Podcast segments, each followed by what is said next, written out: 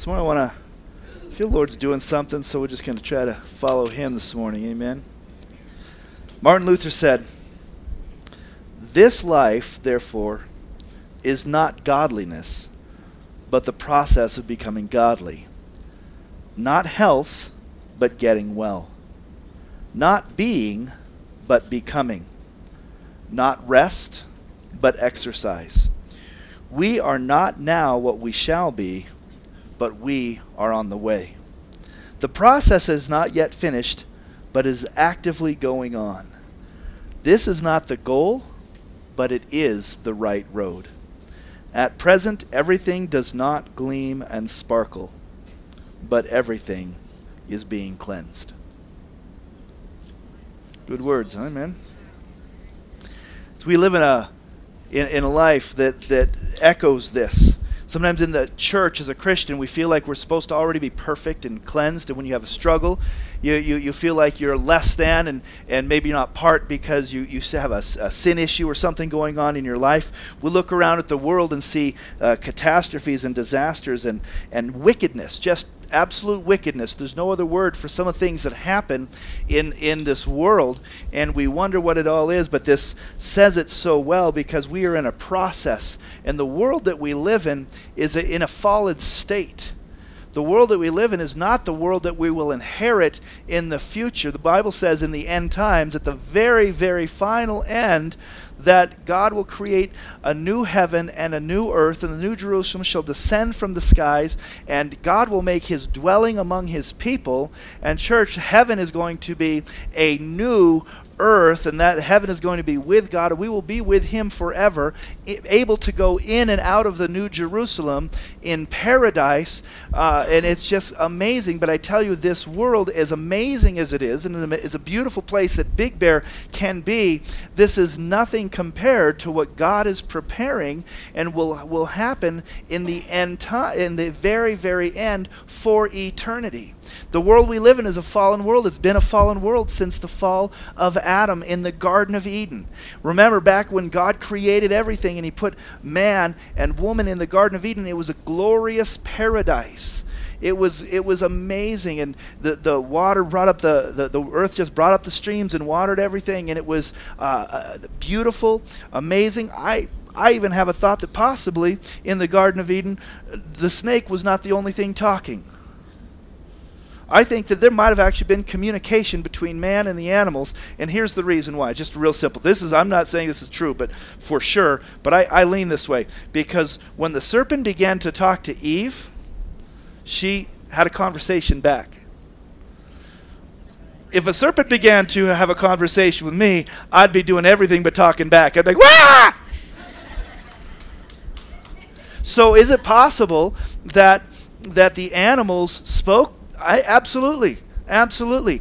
But when sin happened, this earth became cursed, and we now live in a fallen world where death happens, where sickness happens. Even the earth itself, I believe, is under the curse, and we have, you know, God created this amazing ball that we have here that we're floating on and, and you know talk to any scientists and talk to, you know ask them how amazing it is that there is actually life on this planet how delicate of a state it is that we have life that the trees grow that the atmosphere works that the sun isn't baking us to death and we're not getting sucked out into space because of perfect gravity and everything else. I mean it's absolutely a miracle and i am not ashamed to say atheists people who do not believe that there is a god have way more more faith than I do. To believe that this whole thing just happened without a creator of some type is absolutely absurd. And, and but we believe that there wasn't just a creator, but a, a, a, creator who was intimately involved with us, and he created this this thing, and this earth keeps moving on, and it has a process until the very end. Strangely, because of the fall, possibly, I'm not sure. This earth has things like earthquakes and famines happen. And I, I, think a lot of famines actually probably happen because of man's wickedness. But we have hurricanes and things like that, and we have catastrophes.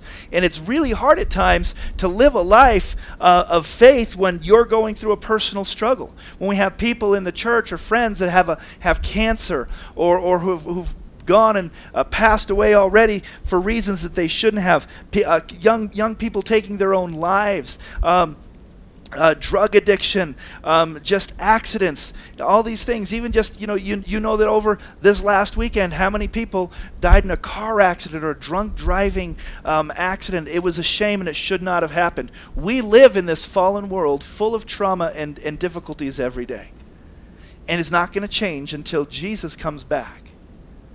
We have to live in this, but we can't just pretend it doesn't happen. We have to work through it. And even today, as we're praying for the hurricane and on the on the uh, East Coast, and I I don't know if we've even heard from my brother who's who's living in North Carolina, um, but there's people still we're wondering where they are. And apparently, I didn't even know about the the hurricane in the Philippines. Thanks for bringing that one to our attention so we could pray. Uh, we we know people in the Philippines. Um, are are they okay? These things come so our, our faith gets shaken. We have to put our hope and our trust in the lord. But one of the problems is that we sometimes feel that everything is supposed to be okay here on this earth. That as a christian if you if you've put your faith in christ then how come we're going through struggles still? And that's something we all we all probably all of us have dealt or are dealing with or will deal with in the future. God, I've put my faith in you. I've put my trust in you. Hey, I even give money into that thing that comes across every week. Where are you now? And those are difficult, difficult things to understand. But w- the first part is we have to understand that we are living in a result of sin. This whole world is not the way God intended it originally. And at this, all this, I, am very honest. If you're visiting from this church, I'm a very transparent, very uh, open, open guy. There are things that just boggle my mind because God knows everything, right? He does know everything, but he, but he put Adam and Eve in the garden, and, and he knew that they were going to sin, and yet his intention was not th- that we would. So here we are 6,000 plus some years later, living in a world that, your neighbors and, and yourselves and your family are, are, we have sickness and there's violence and there's crime. Um, things happen that,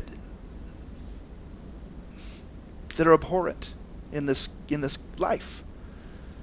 You think of some of the crimes that get done. We're not going to be gory and talk about details of things today, but we all know, as even as I'm talking about this, some of the things that we've heard happen to young people, uh, to, to one to another in wars and Rwanda, different things. That is a result of sin. That's a result of this fallen world that we live in. And our goal, and our, our what we need to do is figure out how to live in Christ, putting our hope in Him. Now, as we go back even to the time of, of Jesus and, and everything, everything from before this time and the time of Jesus, the disciples themselves, the first ones to put their hope in faith in Christ, were going through the same struggles that we are people died. In fact, we know that uh, in, in history, we now have the, um, we're living the longest now. I think it's just beginning to shorten up just a hair. But what is about 77 years is, is the average life expectancy. In many of the cultures before us, the average life expectancy was 47 to 52. Yeah, they had hard lives. We think we have it rough. You know, death has always been part of the situation. Death, uh, sickness has always been there. People used to die, though, of simple infections all the time. If you've ever studied uh, the Civil War, more people died from the infections than they did from their wounds. American Revolution. So sickness has always been here. Death has always been here. Destruction has always been here. Uh, fires, earthquakes. Anyone have ever heard of Vesuvius? Right? I mean, come on, it blows up and just uh, that was the one that just like everyone just gets like uh, like just planted right there in the ash. Always, this is something we've always been been been dealing with, and we are today. And so, how do we how do we get through this? And we have to understand. It's it's actually really good to connect back with the early disciples, even as we've been going through the book of Ephesians, um, as he's talking talking about how we should live. You know, in the midst of, of Paul writing this great letter in the book of Ephesians, I, I hope you're reading it and, and even reading your commentaries and learning more about about how we're supposed to. Um, believe and how we're supposed to live. Uh, it, it just this amazing amazing time in Ephesians, he's talking about practical uh, things. we will get into that a little bit this morning. But in the midst of all of that, they're also going through outward struggles, and he's not talking about any of it. He's not talking about, oh, yeah, when they're coming into your house to behead you, this is how you should behave, yet that's a possibility that's going to happen. You know, we have to remember that the believers in those times were under persecution. Uh, j- j- persecution from the government, persecution from, from every part of life. And yet, the church flourished under that persecution. And actually, shortly after the, the writing of Ephesians, when, when the Jerusalem uh, became under siege and you know they lit it on fire and killed Christians everywhere. That's actually when really the church began to really, really grow. Is under persecution. And why is that? Because if you have faith in God, when things get rough, what should happen to the believer is we get purified and we, we put our faith more strongly in God. Not that He's going to save us from all of our woes Paul the Apostle, he didn't make it out. It didn't work out very well for him. Ten of the eleven living disciples after Judas took off were all martyred for their faith. It didn't go well for them. But I've got a secret. It's going really well for them right now. right? Ever think about that? It's going really, really good for them now. But they put their hope and their faith in this Jesus who we, we study every week, who we, who we pray to, who we talk about. We, they put their faith in this Jesus that Martin Luther was talking about, and, and I love what he was uh, this when I found this that he was talking about. This life is is not it's godless. It's a process. It's a process, it's not being but becoming. It's exercise. It's moving. We're on that faith journey this life of Christianity is never supposed to be stagnant. We're supposed to be moving along. But the Bible says that we have to put our faith and our eyes on Christ. We got to put him on the author and the finisher of our faith. We, we have to remind ourselves that this is not all there is. And the trials and the tribulation that we go through are extremely real. And you can't make them go away just because you've put your faith in Christ. Bible says that he walks with us through the valley of the shadow of death. Yea, though I walk through the valley of the shadow of death, you are with me. What we would like it to say is, Yea, I never have to walk through the valley of the shadow of death again. Yay! right? That's what, that's what we want. But it says that He's going to walk with us through that valley. He's going to see us through but we have to continue and press in and live here on this earth with all of its difficulties and disease and discouragement and depression. Boy, we got a lot of D's in this world. And, the devil starts with a D too. And these things are real. And so we have to we have, we need one another to encourage one another, to walk with each other, to not be so discouraged and despondent because it is a tough battle that we're fighting putting our faith and our hope in the one to come.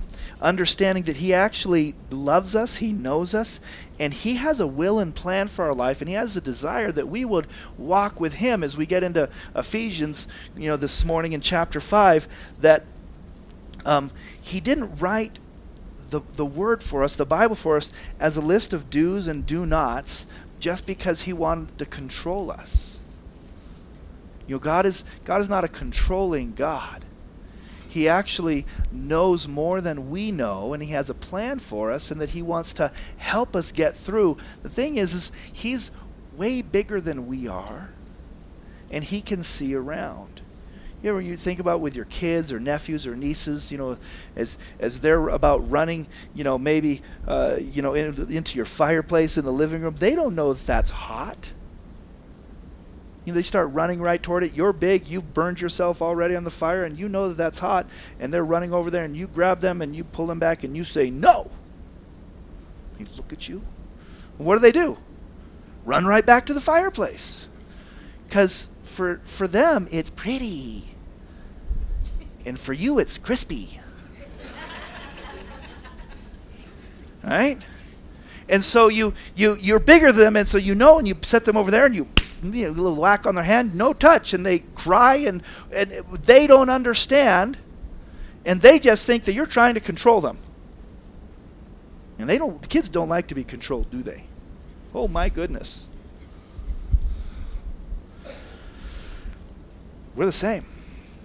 we just don't always understand that we see fun and God sees brokenness disaster. Some of the things, and then with time, just as the little kid finds out, finds out, oh yeah, it wasn't just pretty, it was crispy.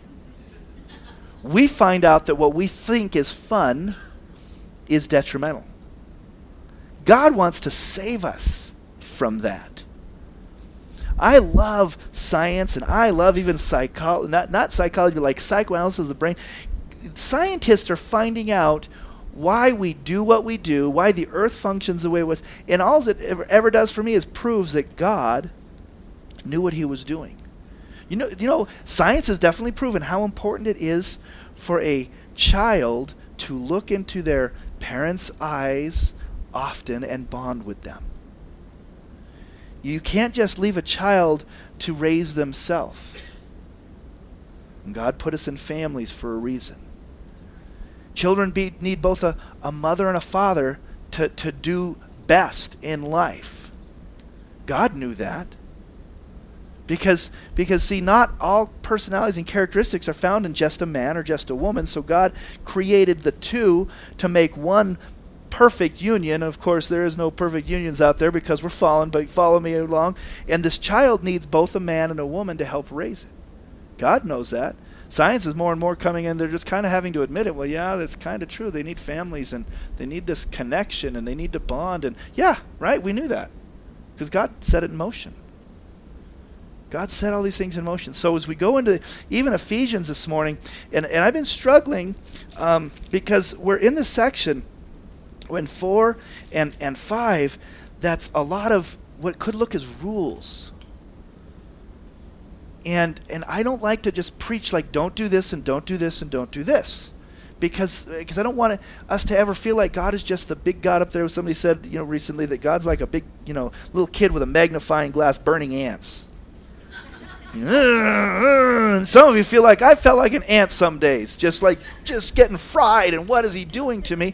That's not God. He's not up there just trying to control us or, or abuse us or hurt us, but he actually knows. So as we in, in the book of Ephesians chapter five, we continue on in, in what he's been talking about. And last week we talked it, that Paul was helping us to work through our anger, and, and we're supposed to work and, and not steal, and we're supposed to labor, we're supposed to give to those who need it. Uh, we even talked about our words. Let all bitterness in verse 31, wrath, anger, clamor, evil speaking, let it be put away from you with all malice. Be kind to one another, tenderhearted, forgiving one another, even as God in Christ forgave you.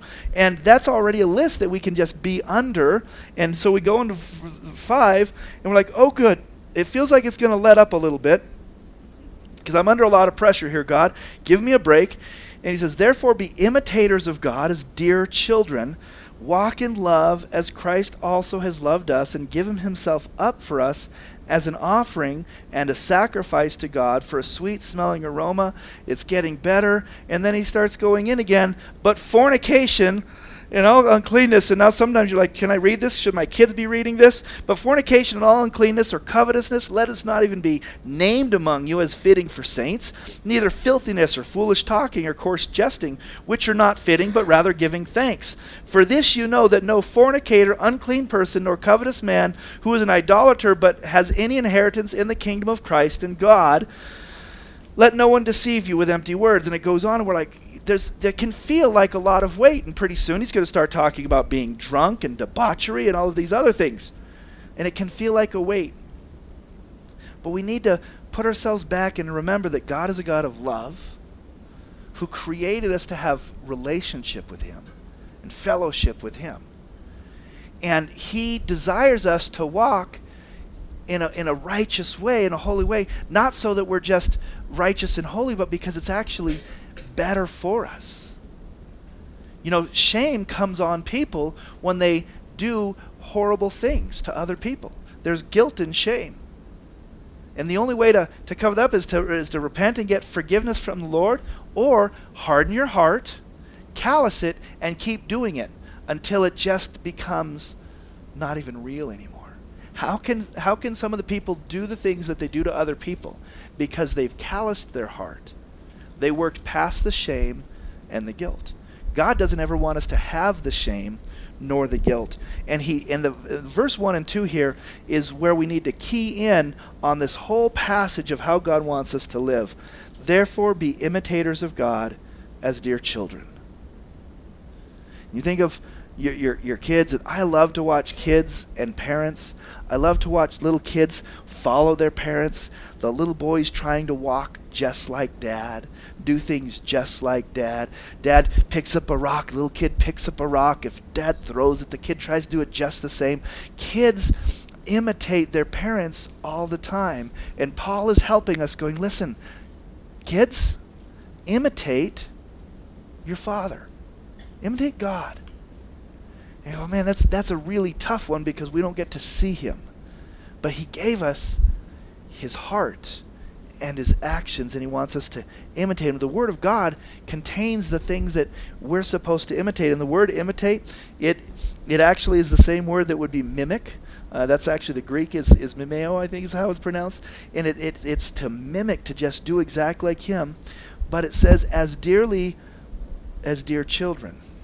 We're not, we're not just supposed to try to copy him, but do it as a child would do it.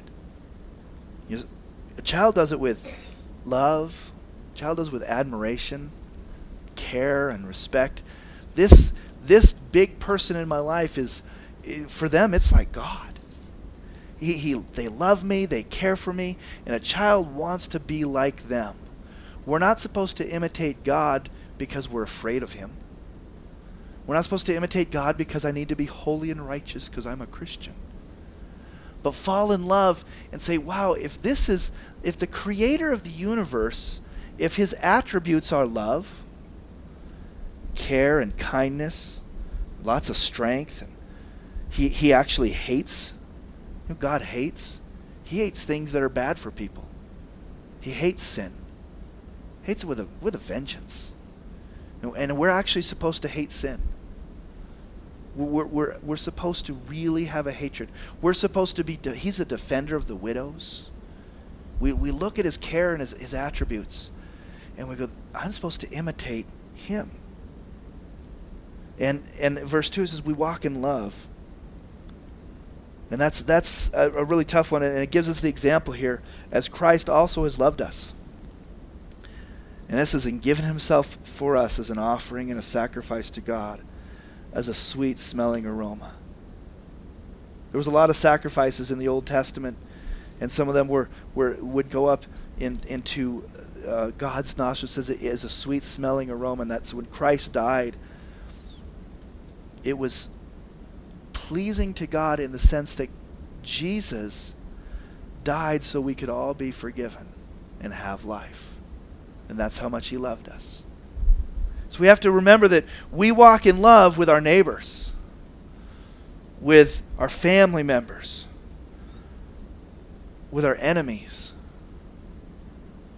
with everyone who is different from us.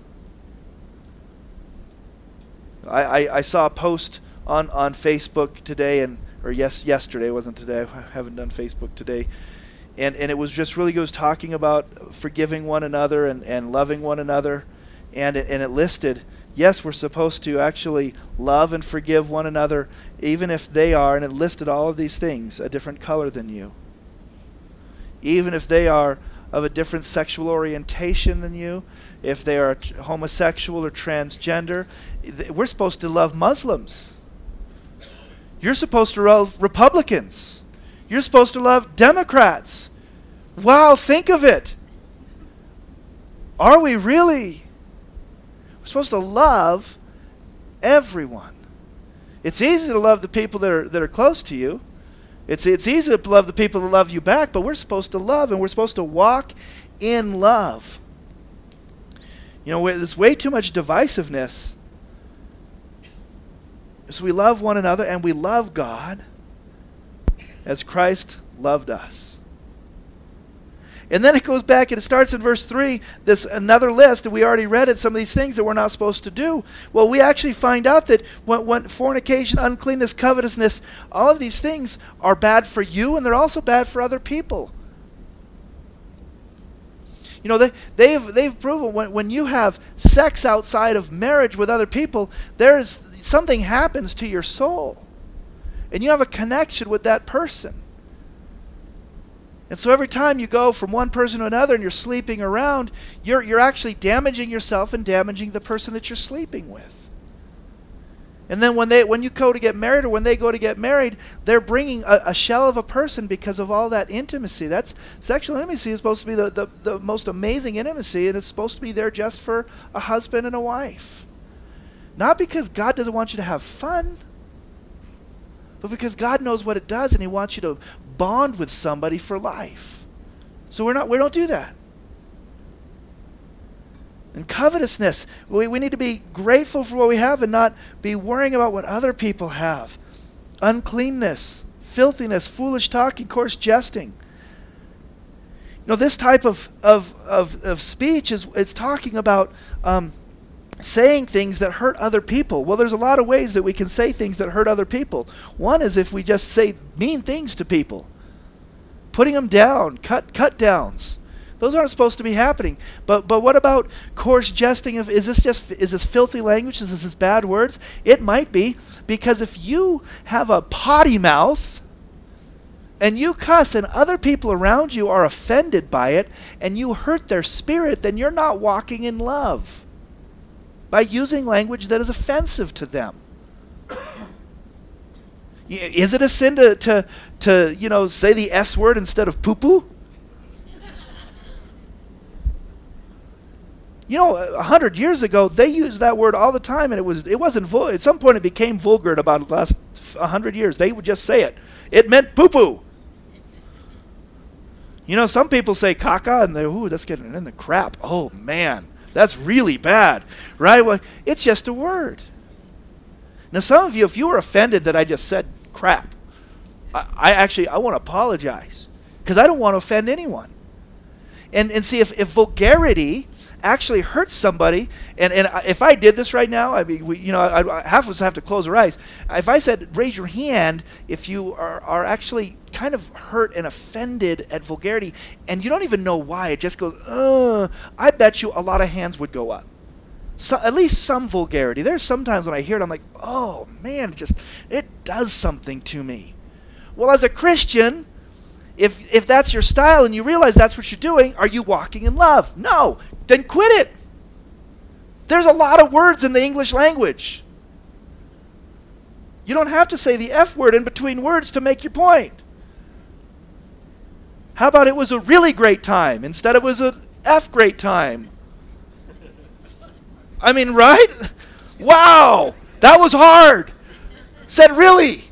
Instead, okay, I, I, digress. But see, part of that is filthy language and corrupt talk. We don't need to have that. That shouldn't be. And it says it's not part of our life. And we should never be putting people down. We shouldn't be telling jokes that might cause other people to have a bad thought.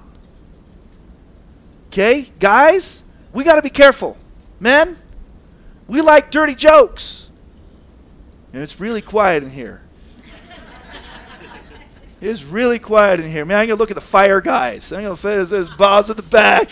Come on, right? You know, I mean, you know, some of us we, we like dirty jokes. There's something in us that want to tell them. We gotta be careful. Are they fitting? I'm not saying try to be a holier than thou person, but you know, are your jokes lifting up people? Are they lifting up God? Are they offending other people? You start telling these jokes. What happens in the mind of somebody? What if they're struggling with with pornography and you're telling dirty jokes? Makes them want to go watch porn. How did you help them? Then just being real. So, so God created us to love one another and to, to walk together, and it's all because He loves us and He wants us to love others. And what I love is just those things, it's just not fitting. I'm like that's like it feels so gracious. He didn't condemn us. He just says, guys, it's just not fitting for us. Why? Well, we read already that we used to be dead in sins, but now we're alive in Christ, and we're about to go through that exact same thing. He's going to get into that in just a moment. I don't know if we will, but Paul does, so you can keep reading. I want to clear up chap verse 5 real quick before I go on to this, the light part. It says, This you know, that no fornicator, unclean person, covetous man who is an idolater has any inheritance in the kingdom of Christ and God. This isn't talking about Christians who are true believers, who truly been redeemed by the Lord, who tell a bad joke, or maybe they, they're, they're unmarried and they go out and have sex and they shouldn't, that they're going to go to hell for that and they'll lose their salvation. That's not what this is talking about. We believe our salvation is, is, is not easily lost. It's very secure. You can't go, oops, I sinned and go to hell. This is for people who habitually are living this kind of life. They are a fornicator. They are a liar. They are an unclean person. They are covetous. They don't covet sometimes. They're not trying to get over it. That's who they are, what they are. They are idolaters. They have no inheritance. In other words, they are outside of the kingdom of God. Now, if these things are part of the, a person's life, if, if, if, if they, you can't separate that, they, that they're, a, they're just a, a, an idolater, they're a covetous person, they're a fornicator, you know, not that we use that word a lot. If that, if that des, uh, describes their life, that person better check to see if they're really, truly in the faith. Because I think we, we're supposed to die to sin and we're supposed to be alive in Christ. Those things shouldn't be what we're living in. That should be the things that we're putting off. Remember last week, we're putting it off, we're putting on these things. If that is not the characteristic of putting off and putting on happening, then we need to see are we truly saved? We can't judge somebody else's salvation. But I think we're supposed to encourage people, to tell them, are you sure you're in the faith? So don't be worried about losing your salvation. But but if you're you're plagued with these things, you might say, "Man, did I really repent? Did I really come to Christ?" And and deal with that. And here it says in verse 6 says, Let no one deceive you with empty words. Because of these things, the wrath of God comes upon the sons of disobedience. Here's what happens people will tell you that's just stuffy rules. You don't have to follow the Bible, that's just antiquated rules for a bygone day. That's the empty philosophy it's talking about. And we hear that all the time. We hear it all the time. You know, God God created you as a sexual being. Just go out and be sexual. All the rules about not doing that, that's just that's for antiquated times. No. Don't be deceived with empty words. Those are empty words. And, and we could have testimonies. I, we could right now have testimonies of people who lived that way in the past that God set free they could come up here and say, I'll tell you the truth. Those were empty words. It does affect you. God knows what He's talking about. You can't live that way and come out unscathed. I, I, that's that's what. So we have to remember. No, no, don't listen to the deceiving words that say sin is okay. Sin is okay. That was for a different time. No, we're not supposed to be part- partakers of them. And here it comes. Why? Because we were once darkness. The Bible says, but now you are light in the Lord. It doesn't even just say that you were in the darkness, it says you were darkness and now you are light. If you're in Christ, you are light. And with light comes, I love this, this trinity of words here. For the fruit of the Spirit is in all goodness, righteousness, and truth. If we're we are light in the Lord, and the fruit of that is goodness, righteousness, and truth. And that's what should mark our lives goodness, righteousness, and truth. And there's that truth. We talked about that last week. We don't lie. We're honest. We speak the truth. We speak it in love. Goodness, righteousness. Verse 10 says this. I love this. Finding out what is acceptable to the Lord. There's some homework this week. Guys, go home. Find out what is acceptable to the Lord. Are you curious about things going on in your life? Go ask God. Go seek His Word hey, Lord, I'm wondering about these things in my life. Uh, is, is some of this out of place? I don't want to have out of place things in my life. Is this what you're talking about? Spend some time praying, reading the Bible, getting counsel. Have no fellowship with the unfruitful works of darkness, but rather expose them. The word fellowship is, is key here. We all work with people who are unsaved. We all, uh, with some of it has family members that are that are really in darkness. The, the idea of fellowship is that that being in agreement with. There's a there's a scripture, and forgive me, I I'm not sure exactly where it is right now, um, but it says um, don't don't eat with a sinner. Um, we're not supposed to even you know give your hand and you know the right hand of fellowship, and and so I've actually met people who won't shake somebody's hand. I'm like, you're crazy. That's not what he's talking about.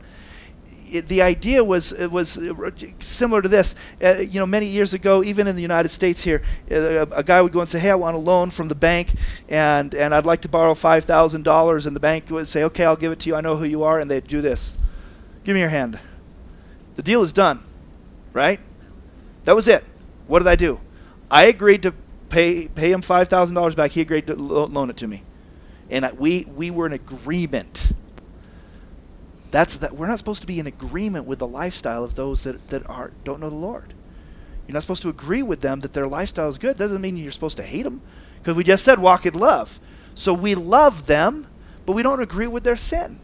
And so at times we have to actually remove ourselves from the situation so that they don't feel like we are agreeing with it, or figure out how to let them know that you know I'm not in agreement with this. And and I don't believe we're supposed to point it as expose that. I don't think we're supposed to go that sin, that sin, that sin, that sin. That, that's not what we're talking about. But as you walk in the Lord and as you are light and you aren't in fellowship with those that are in darkness, your light exposes their darkness. It just happens. And one of the funniest things ever happened, I know I probably shared this a couple times. Hopefully, it's been long enough that you forgot.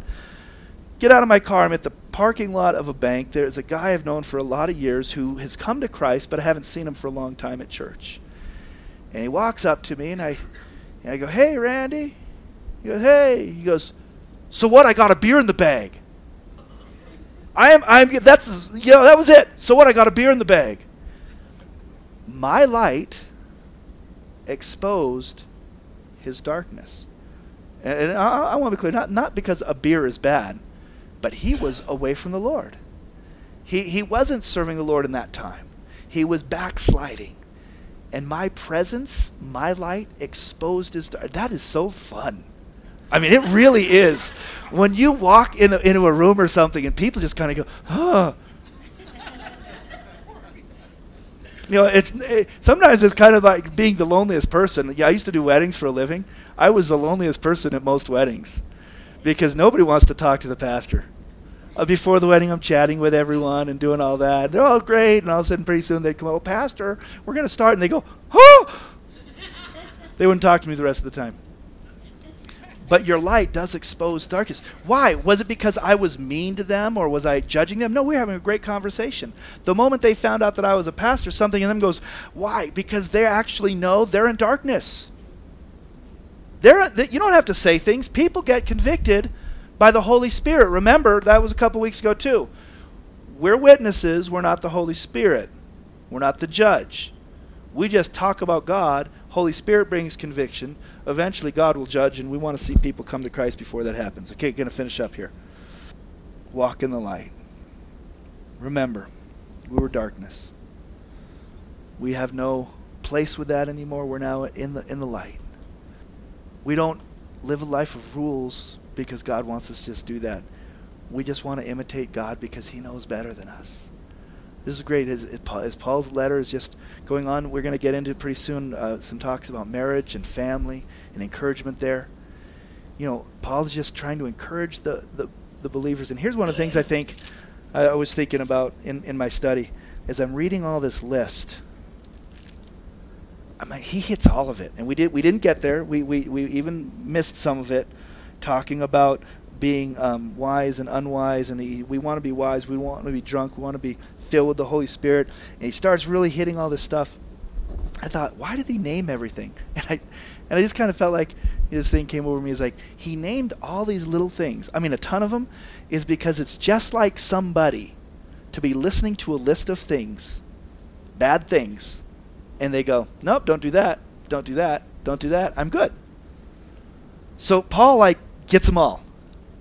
So if you're sitting out there reading the letter, us reading reading the scripture, hearing it, and you hear, "Don't do this, don't do that," I'm oh, good, good, good, good. Eventually, you're gonna go, "Ugh, got me," right? Right? All right. So so so so by confession, if, if you've been gotten any time in the last month of of preaching, raise your hand. Okay. All right. Most of us, well, I got to pre- preach until the rest of us raise hand. No, but keep that hand up. I'm serious. And we're, now we're going to raise the other hand. And we're going to say, God, forgive us. We fall short, but we thank you for your grace. We thank you for mercy, God. We lift our hands up like a little kid would lift up to their father or their mother. Pick us up, embrace us, forgive us. God, we want to be imitators of you. We want to have love one for another, for strangers, because of Christ's love for us. He loved us when we were his enemy because we were in sin. God, help us to love as Christ loved. Help us to be imitators. God, in that love that we have for one another, help us to not do things that actually hurt other people with our words or with our actions. God, this morning we, we admit we, we've fallen short. But we thank you for your grace and your mercy to forgive us, set us on the rock, point us towards hope and future, and walking in your will in Jesus' name. Amen. Amen. Amen.